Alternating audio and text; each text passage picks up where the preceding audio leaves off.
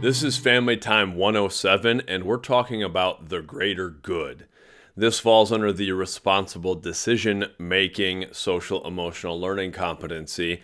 And we're really winding down with our family time for this year. This is sort of our, our last regular family time discussion that we'll have this school year.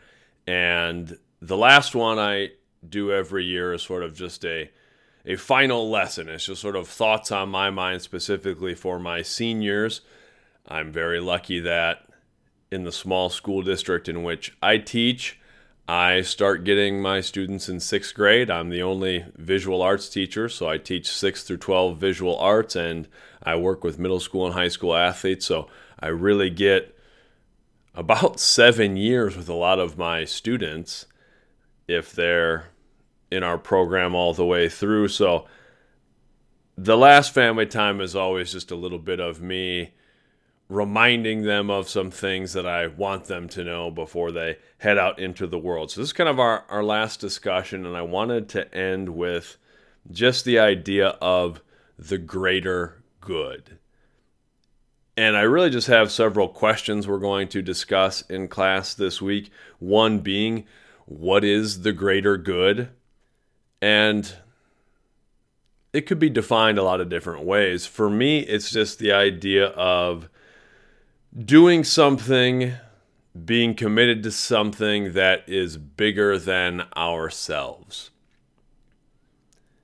and trying to do right by others, trying to elevate others, even when that's a difficult thing to do, maybe even when it's not what would be the most, I say the most beneficial for us, but I think when we help other people, when we elevate other people, when we inspire other people, we get a lot out of that. I, think that is ultimately what is best for us is to be built for others. But sometimes in the moment it might not seem like that. And that's what we're going to kind of talk about. I, I want to discuss the potential drawbacks of placing blame on other people or situations. It's an easy thing for us to do to look at the things outside of our control and place blame there because then we don't have to take responsibility for it. And there are going to be situations in life where someone does something to us that's not really fair, or the situation doesn't really provide us with a lot of opportunities. I see that all the time with my students. I have a lot of students who have difficult situations at home, who have had a tough break, who haven't been dealt a real great hand. It's okay to recognize that and acknowledge that but too often we fall into the trap of letting that become an excuse where we think that we're not able to overcome it. That's tragic to me when I see my students who have had a difficult situation and they don't believe they're able to overcome that. That gets to the issue of us having to try to build some self efficacy, that they know they're capable of more, that they can learn and adapt and they can overcome challenges. And the risk of us placing the blame on other people or other situations is we don't have control over those things. It's important for us to recognize the things we can control and the things we're not able to control. And to be able to let go of some of those things we really don't have control over. On the flip side of that, I want us to discuss the potential benefits of taking responsibility for our actions. That's what we can really control. We can control ourselves. We're not able to control other people. We're not able to control the situation. We can, at times, influence both, and that's something we talk about frequently. But we don't have total control over those things. We have to control what we can control. We have to take responsibility for our own actions. A little saying that I like, it's not mine. I, I picked it up from a video years ago, but it was 100 0, 100% responsibility, zero excuses. That's a tough thing, especially when we do have situations in our lives, people in our lives that that can make things difficult.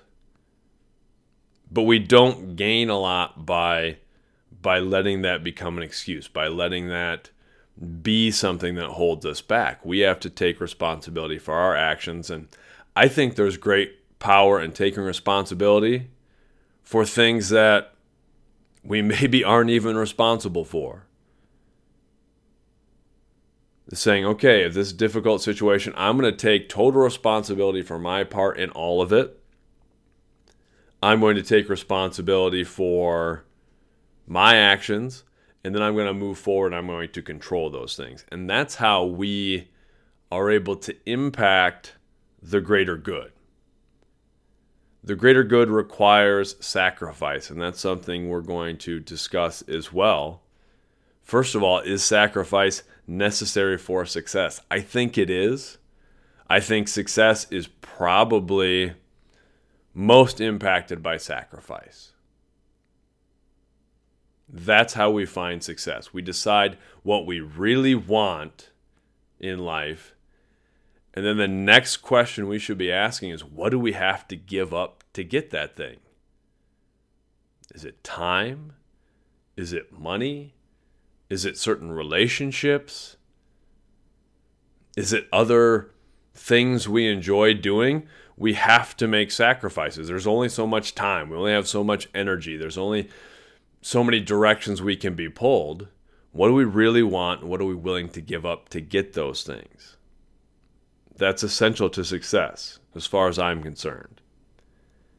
And then I want us thinking about what are sacrifices that have to be made for the greater good. Because sometimes, as I mentioned before, we have to sacrifice a little of our own attention or a little of our own individual success sometimes for the greater good. A simple example that we see the high school level and younger is if we look at athletics. If you're on a basketball team, there are times where it does not serve the team for you to try to score every time you have the ball. Selfishly, we might want to score every time and build up our stats, but that could hurt the team. It may be better for the greater good, for the entire team, for the program, to pass the ball, to be a role player, to set the screen, to do those sorts of things that help everyone succeed. And though in the moment it may seem like we're sacrificing what's best for ourselves, or it may seem like we're sacrificing the rewards that we want, we may be limiting our own statistics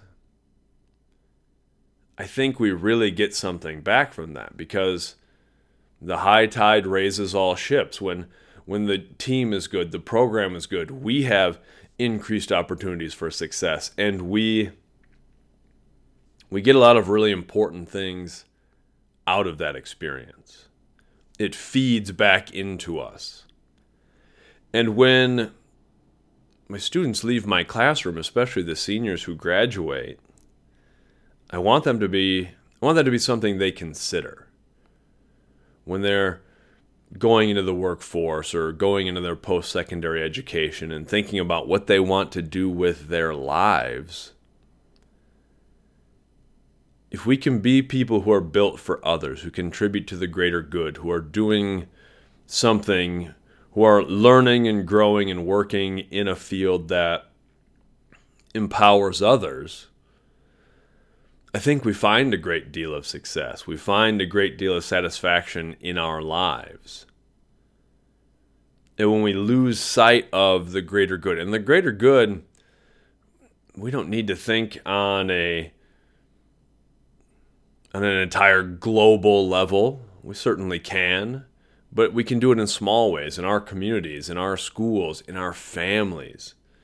That's the most important place to start with the greater good is in our own families. We're parents. We have to sacrifice for our children. We have to sacrifice for our relationships. spend a little time thinking about the greater good this week, how we can contribute to it, and what it what it means to all of us.